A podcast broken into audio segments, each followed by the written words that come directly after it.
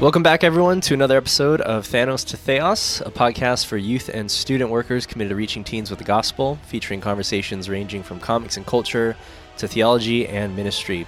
We're a part of the Rooted family of podcasts, which includes Ask Alice, the Rooted Parent Podcast, the Rooted Youth Ministry Podcast, and the Rooted Conference Podcast for all conference content.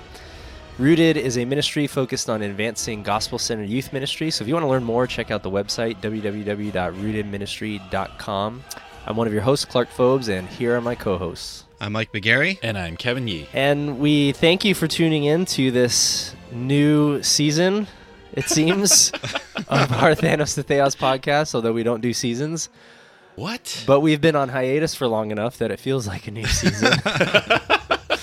we apologize for not doing better like we promised in the new year. Uh, we, we had like two po- podcasts in a row, two episodes in a row, and then we just kind of fell off the map. Um, so hey, if you've life happens, right? Life happens. Life happens. Lots of life. So if you completely fell off the map and you're not even following us anymore, um, and We miss you. Back in, we we miss you. Come back, come back. We missed ourselves and we miss you. Part of that hiatus, though, was warranted because if you think about it, so much of our podcast, as much as we are comics in general and theology in general, we tend to follow the trends of the MCU. Um, and let's just be honest, we are MCU hype boys. It's Um, true. It's we true. don't really pay attention to DC. We tried in the beginning, and I'm just gonna be honest about it. We like we missed the Batman. We didn't talk about Peacemaker. We're not talking about any of the other stuff going on in DCEU and Warner Brothers right now, even though all that happened. But we're MCU fanboys, and so there was a hiatus from the MCU, and there was a long stretch without any new MCU content, which was weird because for almost a year straight, it just felt like we had something every week with Disney Plus and movies. And so now we're back because the show Moon Knight is set to wrap up. And at the time of this recording, uh, we are just after the fifth episode that's launched, that's dropped. And we're here to talk about the show, give some overall. Okay, wait. So I do want to apologize for the fact that we don't cover DC stuff. I know you guys don't Why? care. I saw the Batman. I saw Peacemaker. I was ready to talk about those things. Okay, I did too.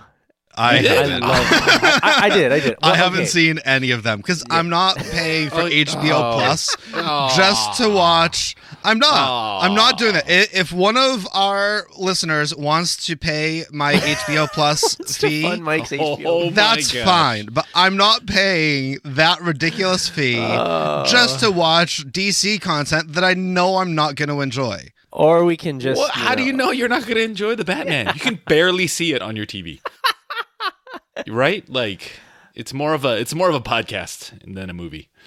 Yeah. Okay. So maybe we should back up a little bit and say I I watched Peacemaker. I was very skeptical, but I watched it because I think John Cena is hilarious. He is hilarious. And Peacemaker was the most graphic, mature comic entertainment media I've ever seen. But it was also hilarious, and I really enjoyed it. Of course you did. of course I Clark. did. Right? Because I should be surprised.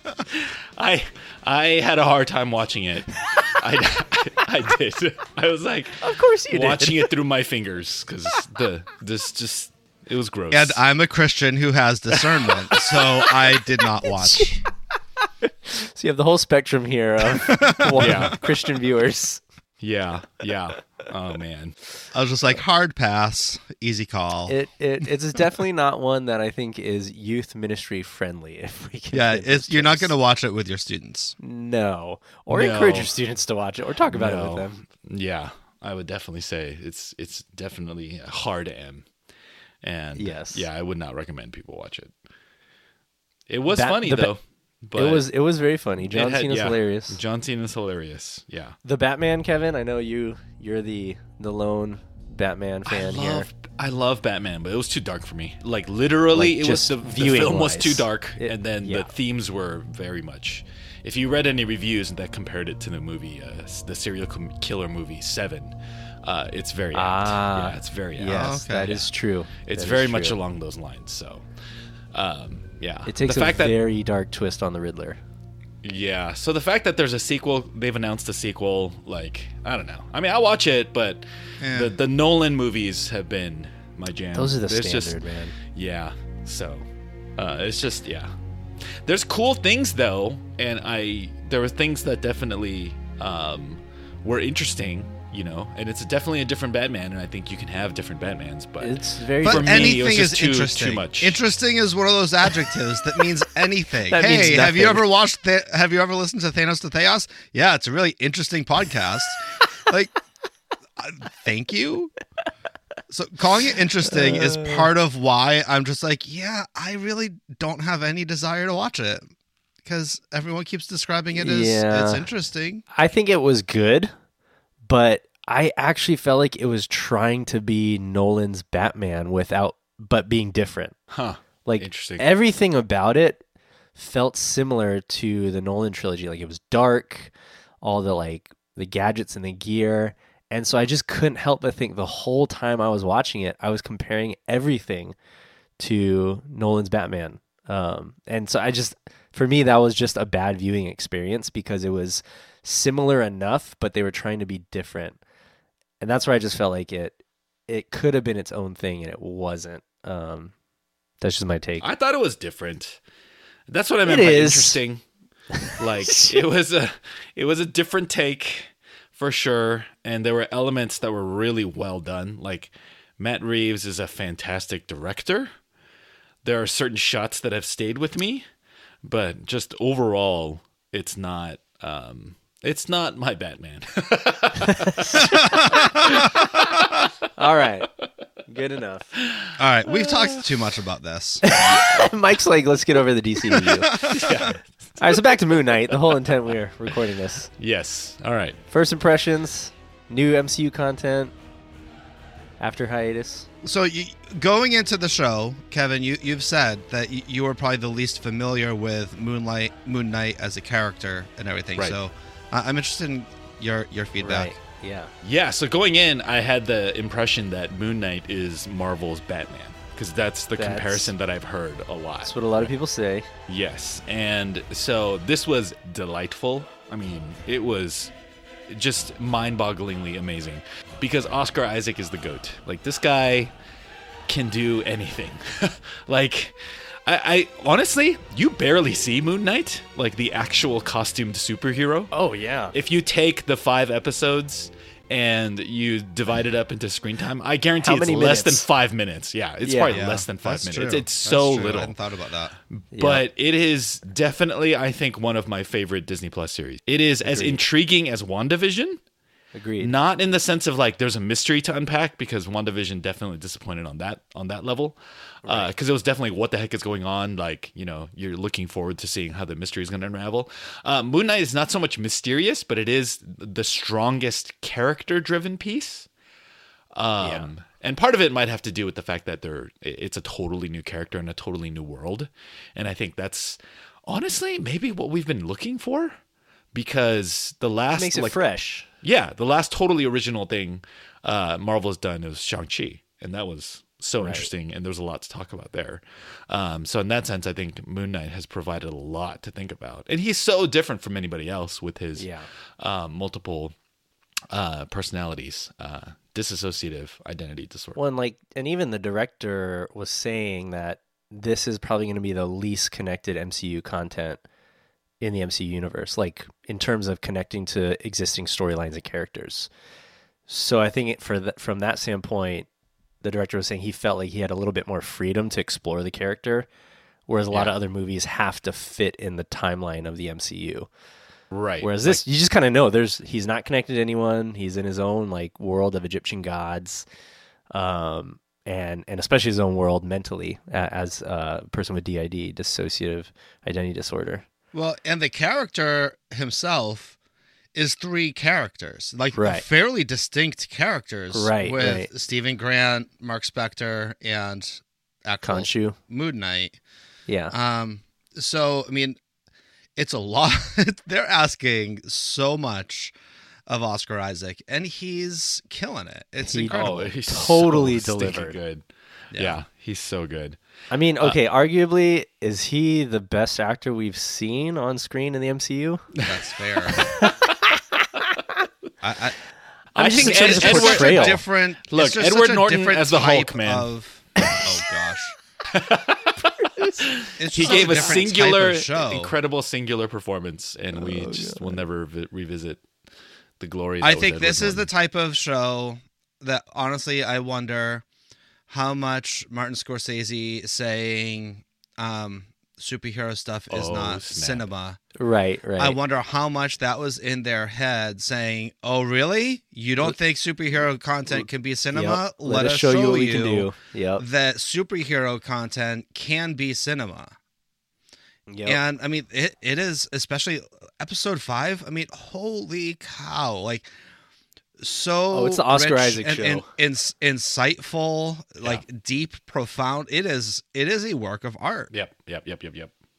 I Totally mean, agree. episode five, like, just I didn't even think about it until after we were talking.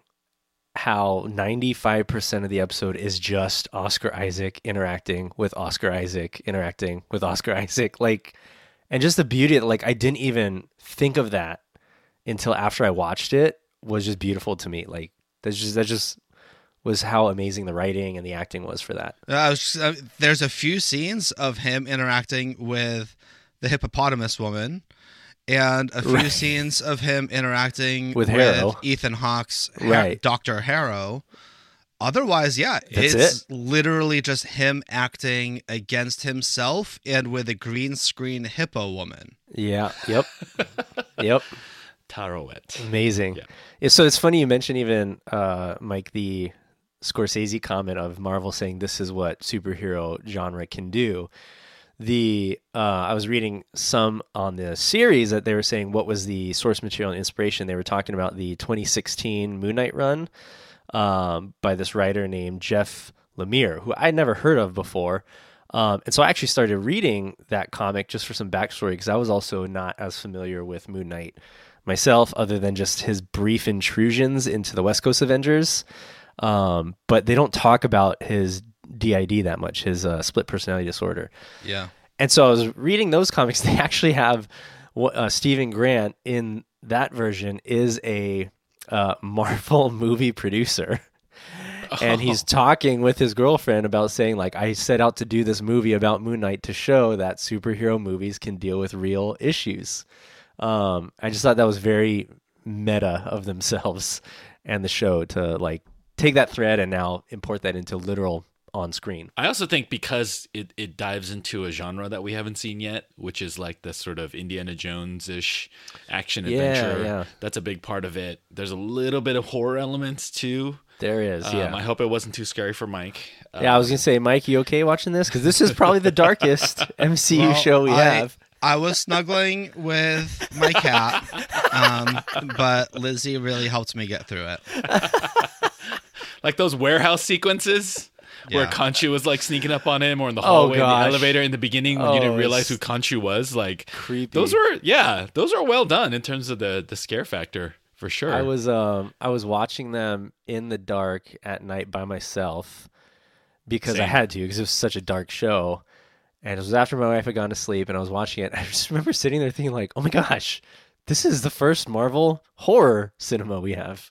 Yeah, really. Uh, it was it was creepy on a, on a couple fronts. Doctor Strange might go there too. yeah, that's the rumor. So as we're talking about the show, themes and elements that are coming out, or even just like dissecting the show itself. I know we're in the fifth episode, and we have the finale coming up next week. Um, you guys have any thoughts or analysis or even theories? Well, there was one interesting conversation. I forget. I think it might have been the second episode where um Harrow and Stephen Grant were having that conversation about how um like that Khonshu's justice is too late. Uh huh. And so Right. should isn't it more just and isn't it better to stop evil before it happens? Right. and it's just that's a theme that's shown up in um in comics multiple times with you Right, the, the right. Civil War two series in Yep. particular. Yep.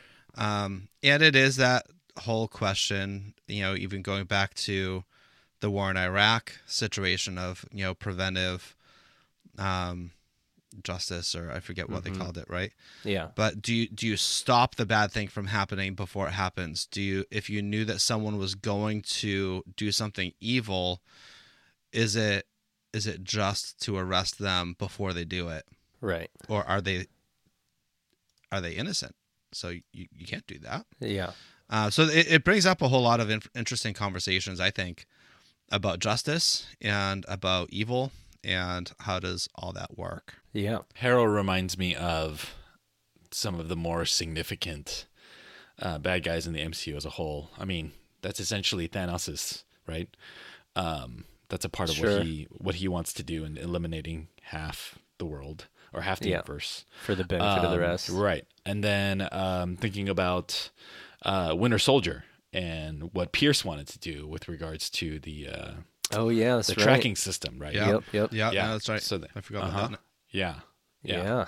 And so that's that's been something in the MCU. Um, but I thought Harrow's like his because he's a religious leader essentially. Yeah. It was it was definitely more uh, interesting to see him sort of develop um, as a, as a villain. So Right. that, that's another thing about the show too. Like Harrow is not just a, a black Moon Knight, right? Like Uh-huh. um, he he's he's very distinct and different from um, Moon Knight, Mark Spector, uh, Stephen Grant, um, and he's genuinely creepy, right? Uh, but then the the last two episodes, episode four and five, when he's the psychologist, like, uh, there's yeah, just man, they did such a good job with casting. Ethan Hawke is perfect in that role, um, and he provides such a psychological, I think, uh, mirror to uh, Oscar Isaac and everything that he's acting against.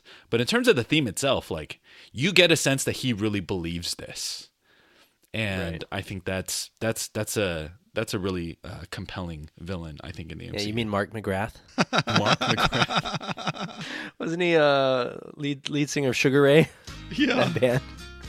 Every time I see Ethan Hawke with the slicked back hair, I'm like, hey, it's Mark I McGrath. could totally see that. No, the Doctor Harrow look. yeah, I, I could I could see what you're saying. 'Cause that's- Yeah, that's the it hair Mark. McGrath had, Yeah. and- Yeah. yeah. I just Every I, now I can't unsee that. Thank I you know, for ruining first- a perfectly you, good Clark. MCU Thank villain. Yes. the first time I saw it, I was like, Mark McGrath, what's going on? he switched in acting. Oh, that's funny. That's that that whole question of the justice like the interesting thing too is we outside of that short conversation we haven't really gotten any exploration of that since right? Like the last episodes three four and five were way more about uh, focusing in on on on mark and steven and their relationship to one another um but that's just kind of setting in the background as like the the setting of the villain and who he is so Well, wasn't there a conversation in the fourth episode in the tomb between Harrow and um and Layla. Layla, right right right where right there there was some of that? Yeah, but but I'm just kind of thinking by and large, it's the focus has all been on this one guy and rec- reckoning between his personalities. Um, like to me, that's been the biggest question. Like even after my wife and I watched uh, episodes four and then even five, her big question was, "Wait, so what's which is reality?" Like it's that same question that Harrow, Doctor Mhm. Harrow mentions. Like which one is real, which one is false, and I'll be honest, like after I saw having read the comics, after I saw episode four, I was like, well, obviously, like this is just the false world he's crafted in his mind to deal with what happened in reality. But after episode five, I was just kind of like, oh, I don't actually it's actually not so clear to me which one is reality and which is, you know, just his mental state trying to make sense of it. Oh, you don't think that was the actual afterlife? Well, so what do think you guys that think? could potentially still be in his mind? I don't know. That's the thing. Like I don't know. Oh, interesting. I took that Uh, as face value.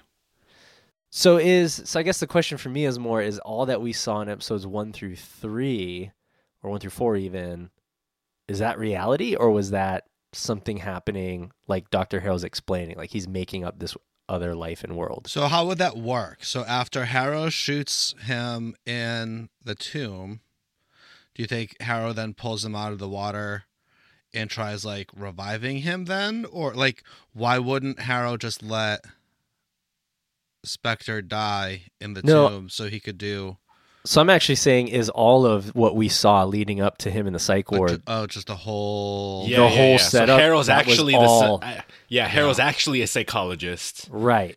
and Mark Spector was actually a a, pen, uh, uh, a mental Right. health patient. And there's a, there's Um, some reasons why. So I'll I'll I'll mention what makes me um, question, and then you guys can give your comments. There there were two lines that were said. One was uh, when Mark is talking with Steven in the psych ward right before they meet Toedet. Um, he's they say, "Why are we in a psych ward?" Or maybe it's after they meet Toedet. I can't remember. But uh, Steven's like, "Why are we in a psych ward?" And Mark says, "Because it's familiar and we're insane."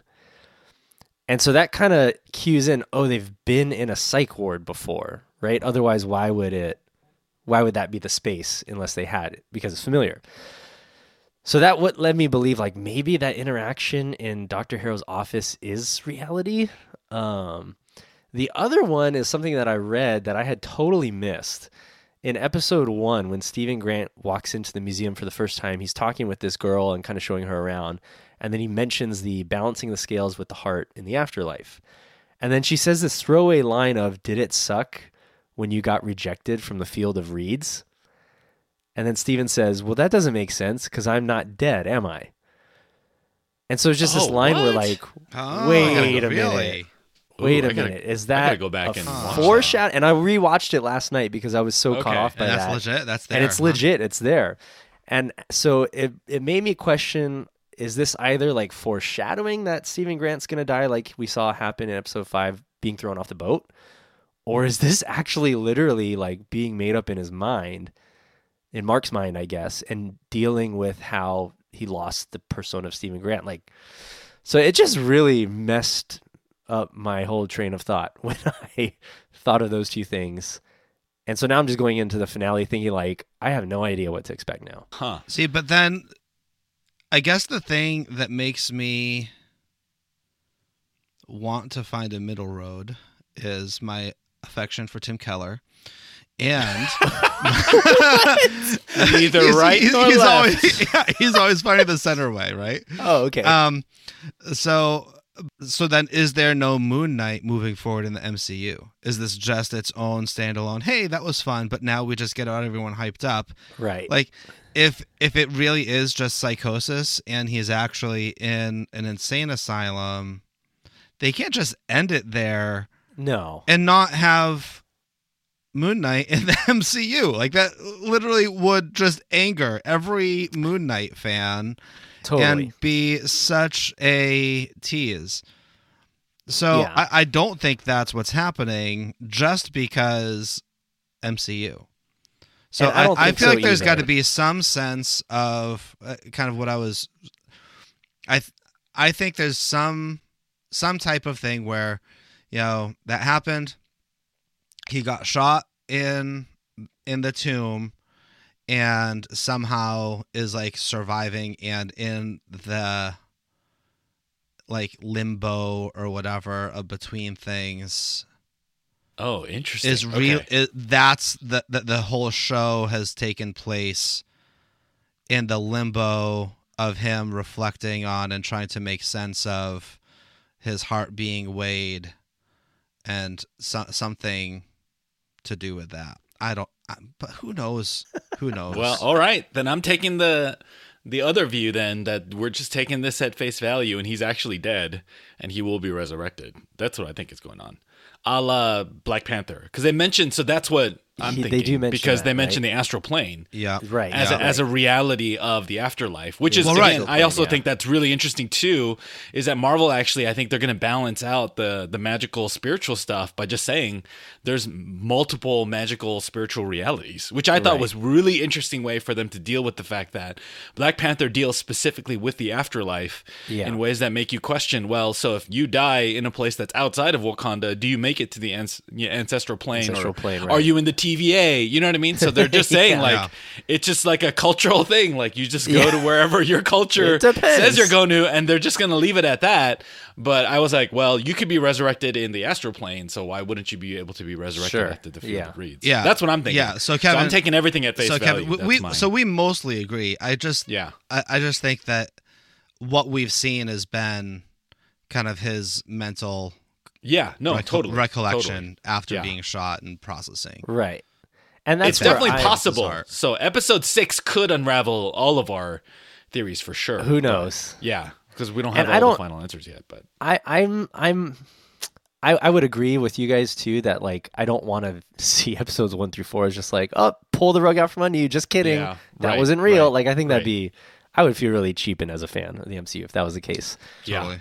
yeah, um but I think there's a way where they could do that and still explain that he still is Moon Knight because he has this consciousness of Khonshu in him and so the more I've been reading the comics, the more I've learned that like when they, it's really interesting because it's all speculative, right? Of how does someone with DID deal with these personalities internally?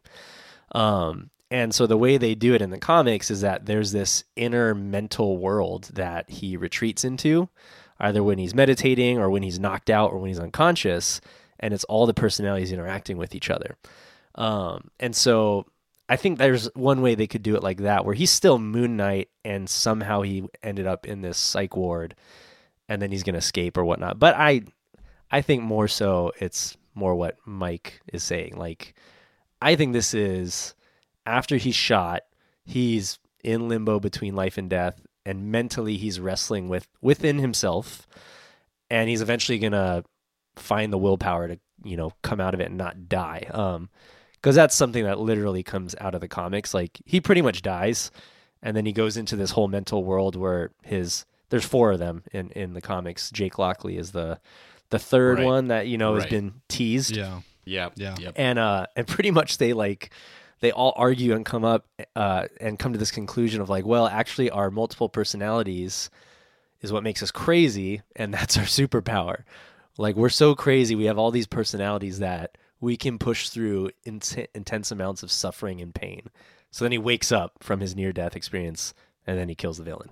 Um, so I think that that could be how they explain it, but I don't know. It's just I yeah. thought that Jake Lockley was going to come out when his heart wouldn't balance, and that they would go and find Jake Lockley somewhere, and that would balance. Right. So I 'Cause they thought that's ignored where him. they were going. Yeah, Yeah, because they ignored Like him that when he was whole, banging like, in the earlier being episode. a sarcophagus. But I definitely think we're going to see him in episode six because now with Stephen Grant supposedly dead, quote unquote, he, this other there's going to be room for another personality to come in and fill that void. I think it's going to be Jake Lockley. But if his heart is balanced, then I don't know. I mean, if his heart balanced, how could it balance if he has a whole other persona That's locked away. Yeah. that's locked away and secret? That's season two, guys. Yeah, I don't Uh, know. So, all right. So if if there's usually some sort of tie-in with uh, the final, the the finale, right? Yeah. Like, do you think there's going to be any tie-in to the rest of the MCU? Clark, you said that even the director said this is the least MCU connected series, content, etc. Yeah. Do you think there's going to be any cameos, any other characters, or um, even more than an Easter egg? I mean, there's been other Easter eggs, but do you think there's going to be any other MCU tie-ins or guest appearances in the final episode next week? So I personally don't. I think they're going to wrap up the Moon Knight narrative because it's all been focused on Mark Spector, Stephen Grant. But I think maybe in like an after credit scene we'll get one very tiny Easter egg drop in that it's still connected. But I have no idea what that will be. Wait, so are we? Is this a competition? Are we Are- guessing are- are- for are the we- sake of Is, something? is there anything this at a- risk? there a are we just wager? Yeah. Is, Is this there- just a pride bet? Yes. I'm. J- I'm just asking. Ah, okay. I don't know. I Wanna think raise it's just the a stakes, pride huh? to see who's Okay, who's right fine. and who's wrong. All right. But- all right. Kevin I think- wants, like a good Korean, wants a punishment in this. Is there another bad also movie know that we mine can is- make? Mine is once again outlandish. So So is there another Um, bad movie we can make Mike watch? No, I think we should make Mike watch Batman. That should be the punishment. or he's gonna watch. Peacemaker. Or no. he couldn't. He couldn't stomach Peacemaker. I could barely stomach it. Barely. Even for me, there were moments I where hit was the like, forward watch 10 this. second button a lot. I yeah, I did that a couple times too. Um, I think that actually because of the ancestral plane, uh, Easter egg. I, I think there will be some connection. Wakanda. I Oh, don't think it'll be part of that. Yeah, I don't think it'll be That's part of the body say. of the show, but I do think that the post-credit sequence will Ah. feature some connection to Black Panther. That is Yeah. my current prediction and theory. I don't think it'll be connected to Doctor Strange. Um, I do think that it will be connected in some way, shape, or form with Wakanda because if Moon Knight is going to make a guest appearance in another Marvel property, I really think that the only two places it could really fit in is either Shang Chi or uh, Black Panther. And given that Okay, you what? know, we have no Why idea. is that? Uh, again the- because of the afterlife stuff okay, and the and the, the magical magical Well, and not just that, plane so- stuff.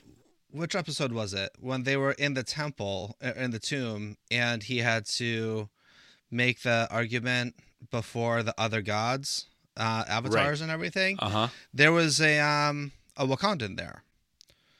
There was? Oh yeah, yeah, yeah, yeah. That's yeah, right. there was a Wakanda. I mean, she Uh-huh. very distinctly had the Yes. Wakandan accent, and she was standing next to a panther god. Um, Yep. and there Oh. was some comment about like help, you know, talk to the other avatars and get them to release me. Right? That's what. Yeah, Khonshu- yeah, like, yeah. Get the other Right. gods to release me. Right. So I think so. That's the tag. Yeah, so I think I thought from that moment, as soon as I heard that Wakandan accent, I was like, "Oh man, there's going to be some Black Panther, Shuri, some some Wakandan, someone is got to come into play in this." And then when they mentioned the astral plane, um, or the ancestral plane, I was like, "Yes." So Is it Mm. that's ancestral plane? Ancestral plane. Yeah, yeah. Oh, okay. Yeah, The astral plane is a different Whatever, level yeah, in the okay. underworld, yeah, you know. which she also mentions. She says, hey, Yeah. if you see the astral plane, it's beautiful. Yeah. So that that's my I, I think it's gonna be someone um from Wakanda. Even if they just show someone in the Black Panther suit but don't really reveal who it is. I wouldn't be I, I don't think it'll be Okay. Black Panther. I think But- it's more of a Wakanda thing. Wakanda. Yeah, I think you'll hear like the you know the drums. The Afro- Okay, so since you guys made predictions, I have to I have to at least throw in what I think it would be. I mean, I said I have no idea, but I had I have a hunch. So I think there's gonna be some. I don't know if it's gonna be a cameo, but at least a nod to his connection to either Blade or Daredevil. Ooh. Because Blade deals In like this world Suns. of yeah, and the Midnight Suns, and Blade deals in this world of like the spiritual. So, if anything, I don't know if it will be connected to the existing MCU, but it will tease Connect what's to coming, future MCU. future, yeah, yeah, and kind Oh, of establish what's going to come. Because there's been a lot of talk about the Midnight Suns and that like Daredevil, what is it, Daredevil, Blade, Punisher, and Moon Knight. I I forget all. It's a rotating cast, but Yeah. um, so that's why. That's the only reason why, because I don't see him fitting anywhere else unless they eventually do a West Coast Avengers. But Hawkeye's on the East Coast, so I don't see that happening. And I don't think they would just. I just don't think they would do That's that. a that's a good pred- so, prediction. if anything, that's what I think it will be. Yeah. There's also And a chance because- Mephisto shows up, so always always a chance, guys. Mephisto, it's finally gonna happen. Afterlife, it just makes sense. Balancing of the scales. Yeah. All right, so our predictions are in. We will revisit this in the next episode briefly as we talk about the finale.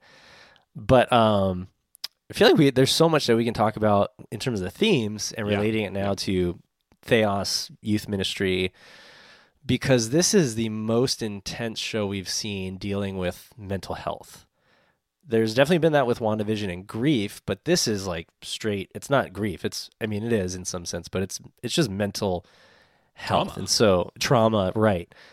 What um what are some of the things as we're watching that we're ruminating on and drawing out and thinking about for ourselves in ministry, theology, theos? I think the the first thing that I thought about, especially watching the last episode, um, was just how well they portrayed the reasons for his DID, Mm-hmm.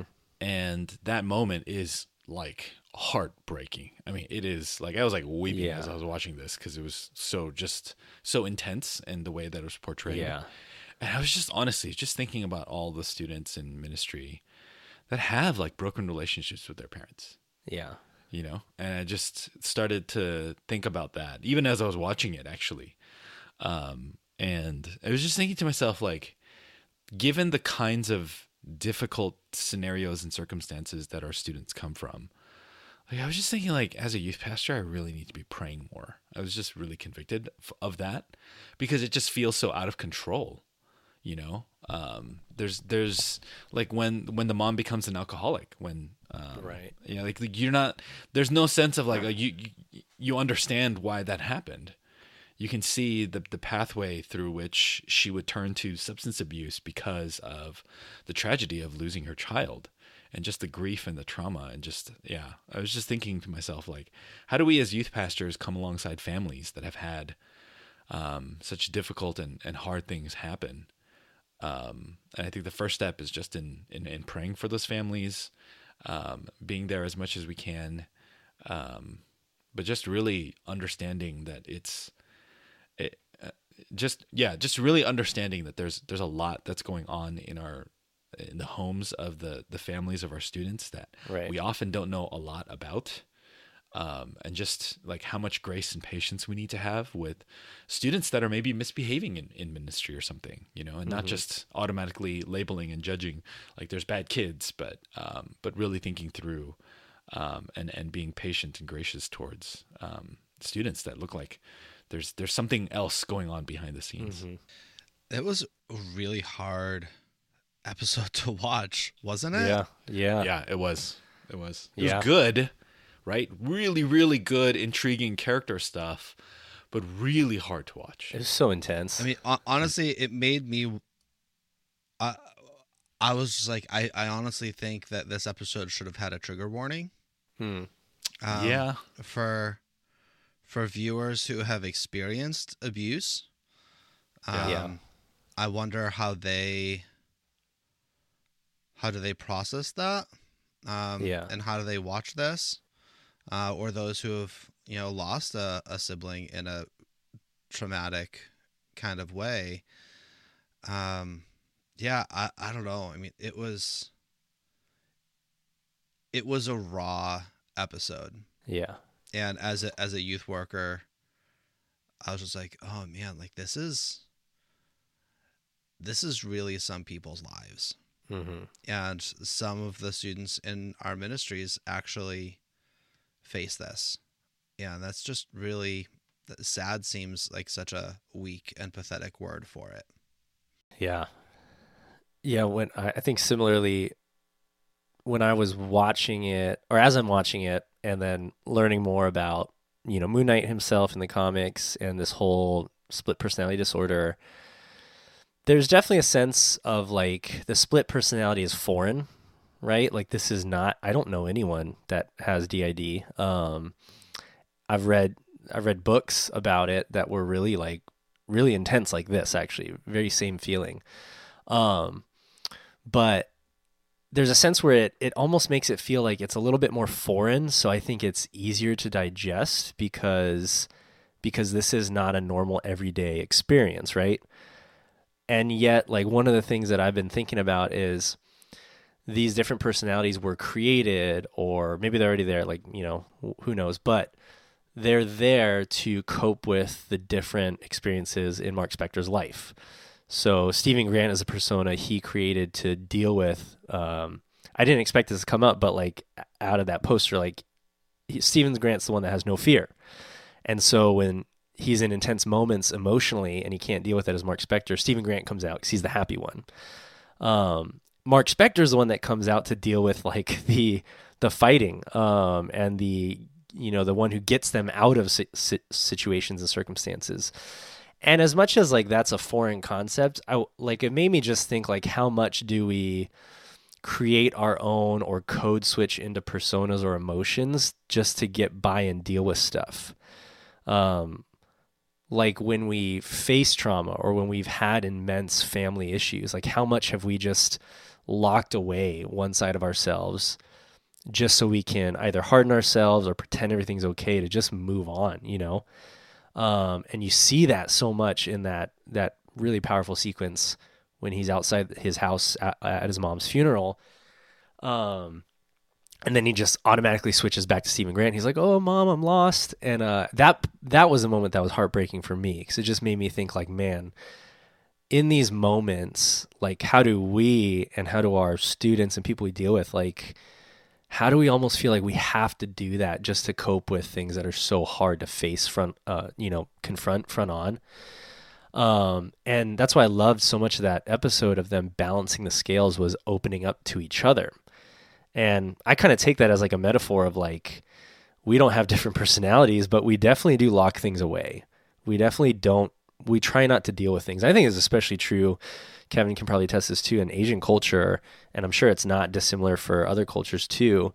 Uh, like Mikey talked about in like hard Irish culture, like you just kind of don't deal with difficult things. And whether we advert, revert to sarcasm or humor or just like, you know, coldness, because the reality of confronting what's so hard to confront is just too painful.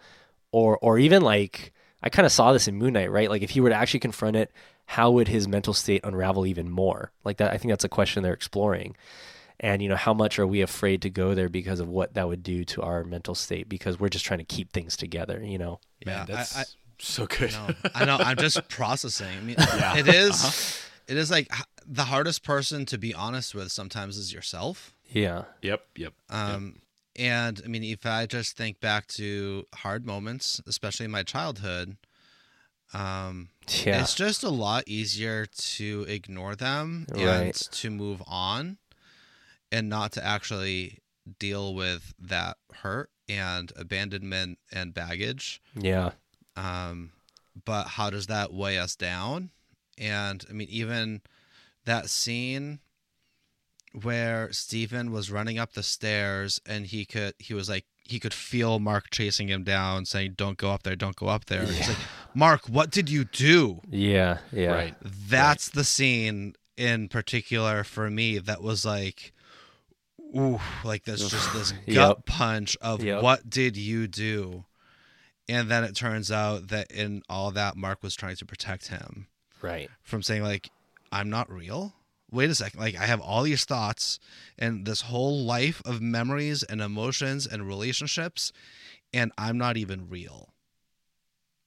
Yeah. You know and then and then mark's like i needed you to get through. Like Right, i, I right. needed you so that i could survive. Right. And then at the end when steven sacrifices himself to save mark then the scales balance. Mm-hmm. And just that self-acceptance of like you were just a kid. It's it wasn't your fault. You know like oh my gosh. Yeah.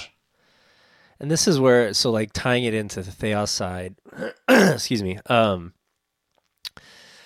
i like i i almost got this sense of his religious upbringing as a jew his religious allegiance now to Khonshu, it almost feels like these were things he was using to like put on the superhero persona to run from it or you know rise above it but in a way where he wasn't dealing with it.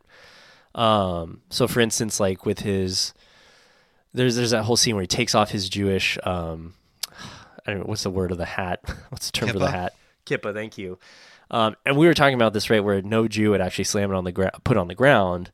But I find it fascinating that like he he does slam it on the ground, and, then he, like pick grinds it in well, and then he like, it. but then right after that, I rewatched this. I don't know if you guys noticed. He picks it up and he says, "I'm so sorry. Yeah, yeah, yeah, yeah. I'm so sorry," and he holds it close to his chest. And there's Right. ambiguity, like he's saying, "I'm so sorry to his about his mom." Or about his faith that he's like seemingly losing, um, but then even when it comes to like Khonshu, like I think Harrow is the one that says like you you put on this Moon Knight, like you become a superhero. Um, and this, some of this is in the comics too, to run away from some of those issues. And and I think this is where just to be a little maybe I should be a little cautious how I say this, but I think even in Christianity we can sometimes use the like Jesus is my superhero to rise above it all um, and my spiritual persona to actually avoid dealing with things. Um, I don't know if that's something you guys feel, but but I definitely felt that when I was a younger Christian, like to just say Christ is my my joy, I'm content, and it was almost like I can leave everything in the past, which is true, but in a way where I didn't have to deal with it. Um, and so that's where I see so much of this show, like, and this is probably me just like theorizing and not what's not actually there. But as he's wrestling with the person of Khonshu and his Jewish faith, he lost both now, and so he's stripped of all that that that was there to protect him from actually having to face things.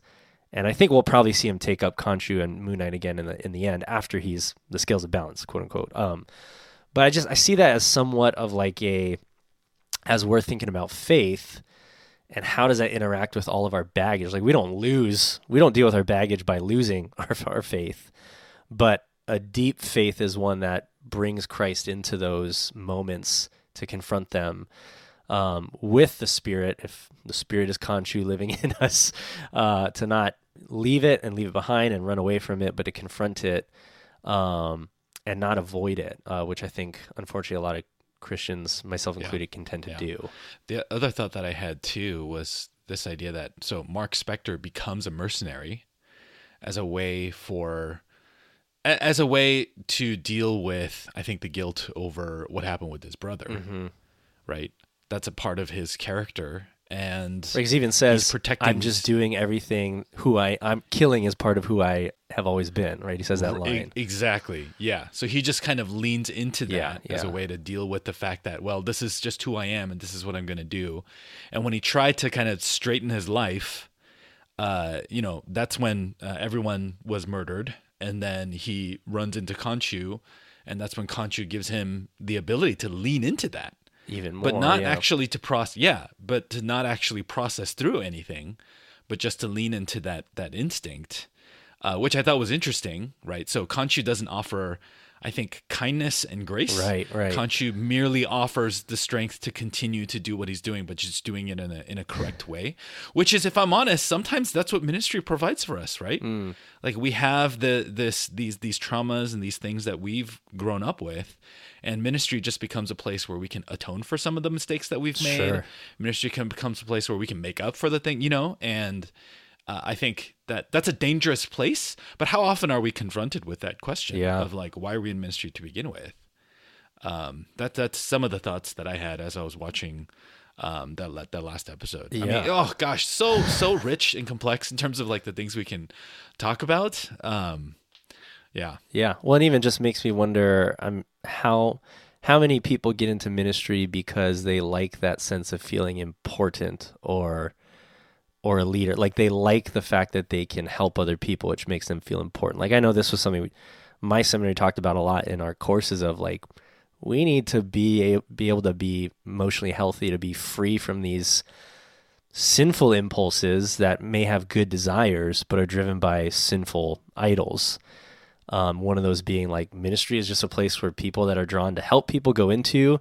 But why do we do that? Because we like the praise. We it makes us feel important, you know. Um, so I think there's a lot of that in what you're saying. Yeah, the pastor the pastor can almost become a persona mm-hmm. that we put on because it's just easier to deal with life in that way. Mm-hmm. Yeah, and given the the church scandals and celebrity church right, leaders that's that what we've I'm seen thinking fall, like that's a that's a huge part of their stories. It seems. Oh like. yeah, it's more prevalent now than ever. I think to be aware of. Yeah, and I'm just chewing still on the lifelong impact on telling children who they are and what they're like, Mm, and how that like yes. like what he what he was told by his mom and When he was like, "What?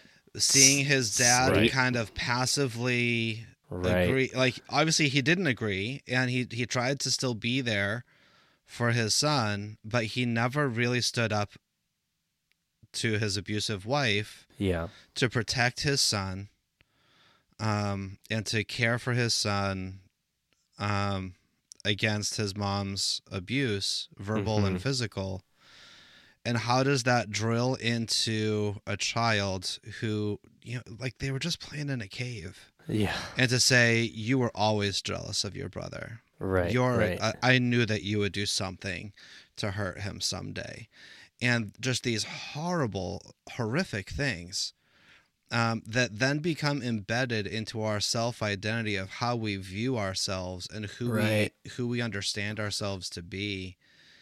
Um, and then it's like I was always a killer.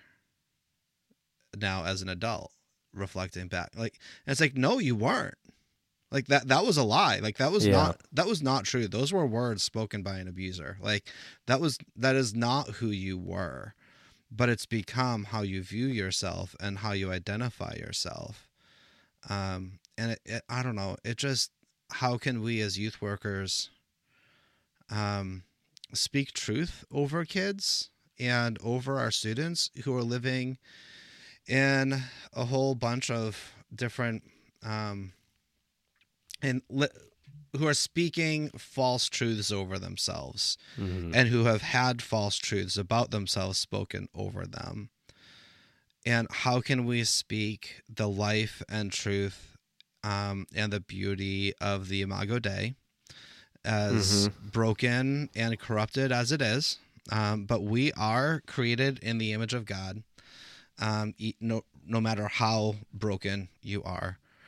Um, and that that image can be restored according to the promise that is ours in Jesus Christ. I mean that that is the gospel.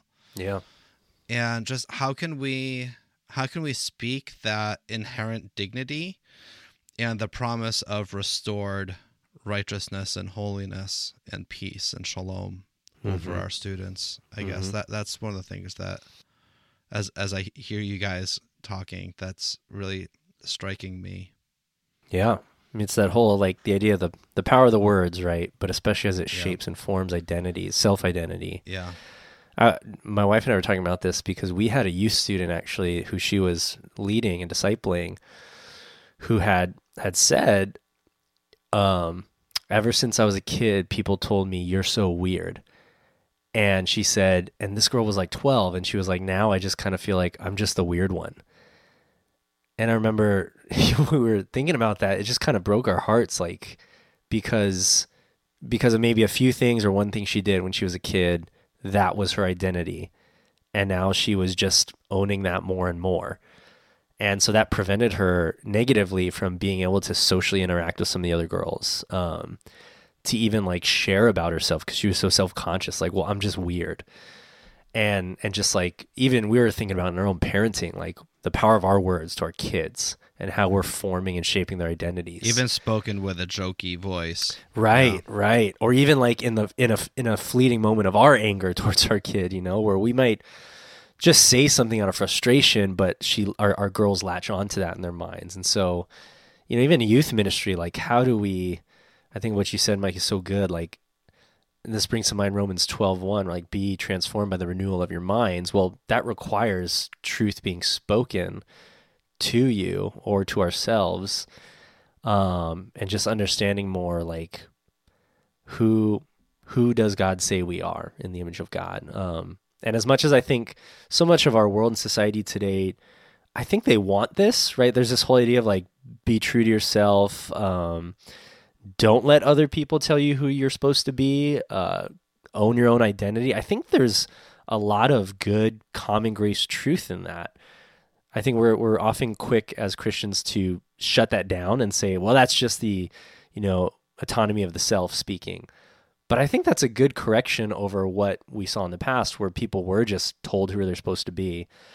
But again, we have to captivate that under the lens of the gospel of Christ and saying, well, who are you based on how God created you, values you, loves you?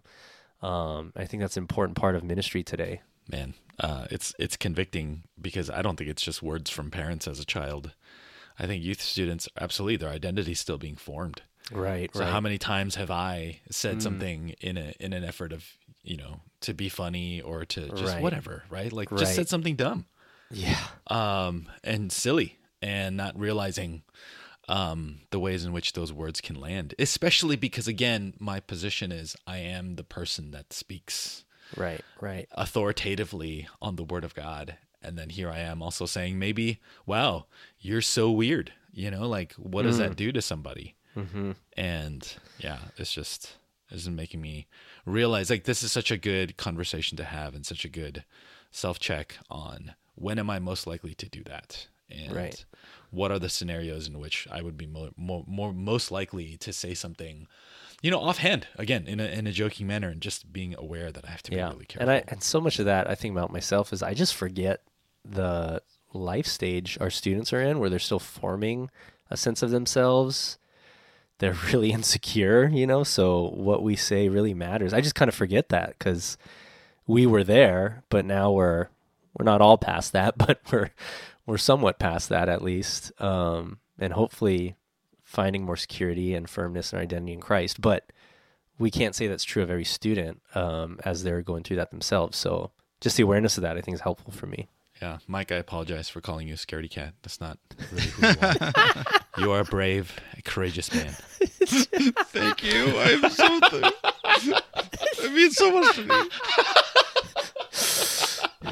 But you're really not. That was just a lie to make you feel better.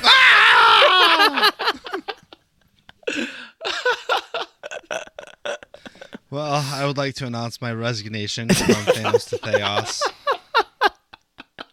It's been a run, guys. Uh, All right, Mike, you probably shouldn't we- even join us on the Doctor Strange episode. It's gonna be too scary for you. Maybe for the it'll be strange.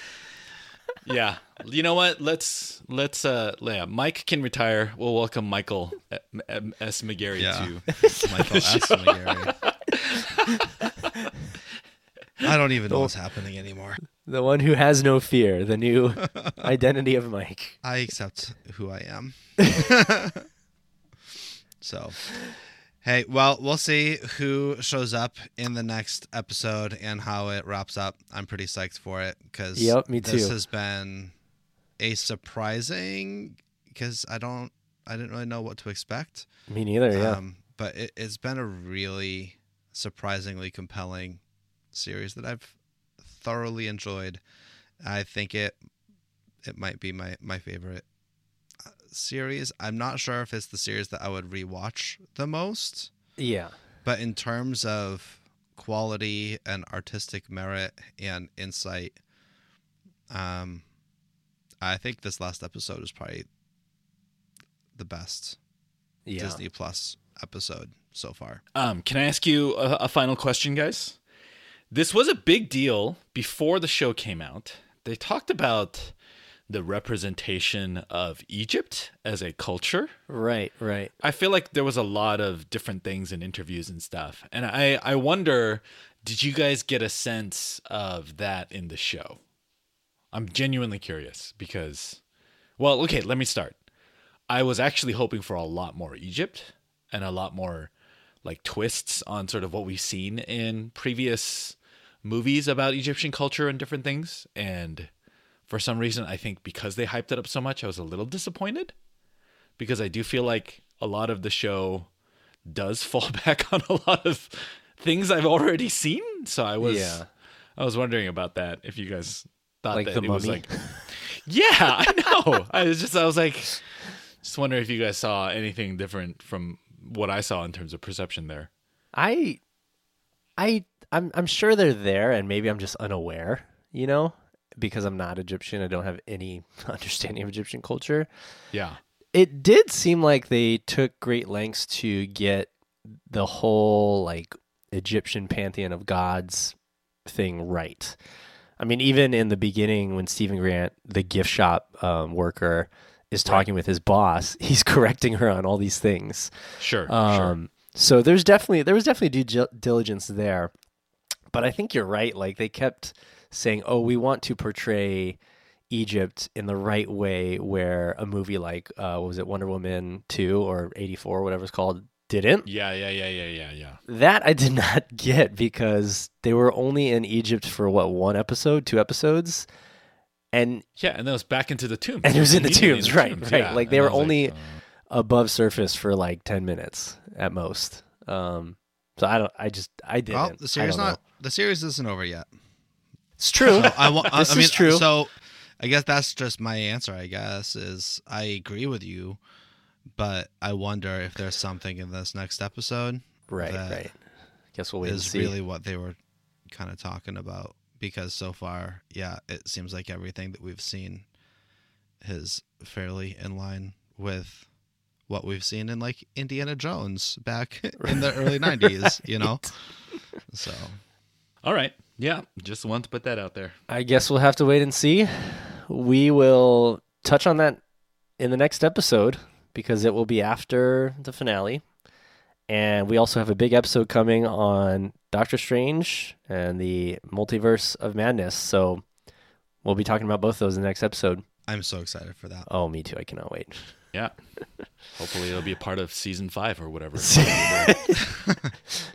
Hopefully Each- before that. Uh, You know they're called episodes, not seasons, right? They're only seasons if there's long hiatus in between. yeah. which this one, next one, hopefully won't have.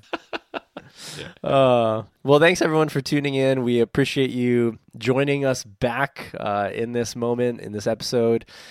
We hope you'll stick with us, encourage us to keep putting these out and uh, enjoying Moon Knight and youth ministry and whatever sphere you're in as well as we think about faith and comics, theology, and life. Um, if you want to get in touch with us, please check us out on Twitter or Instagram at Thanos to Theos or email us with any questions, Thanos to Theos at gmail.com.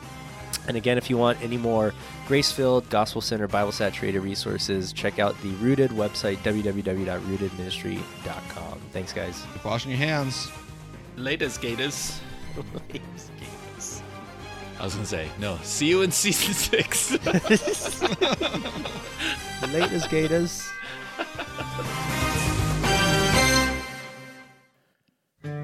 Thanks for listening to this episode of Thanos to Theos, part of the Rooted Network family of podcasts. For more resources designed to equip and encourage you to faithfully disciple students towards lifelong faith in Jesus Christ, be sure to find Rooted on the web at www.rootedministry.com.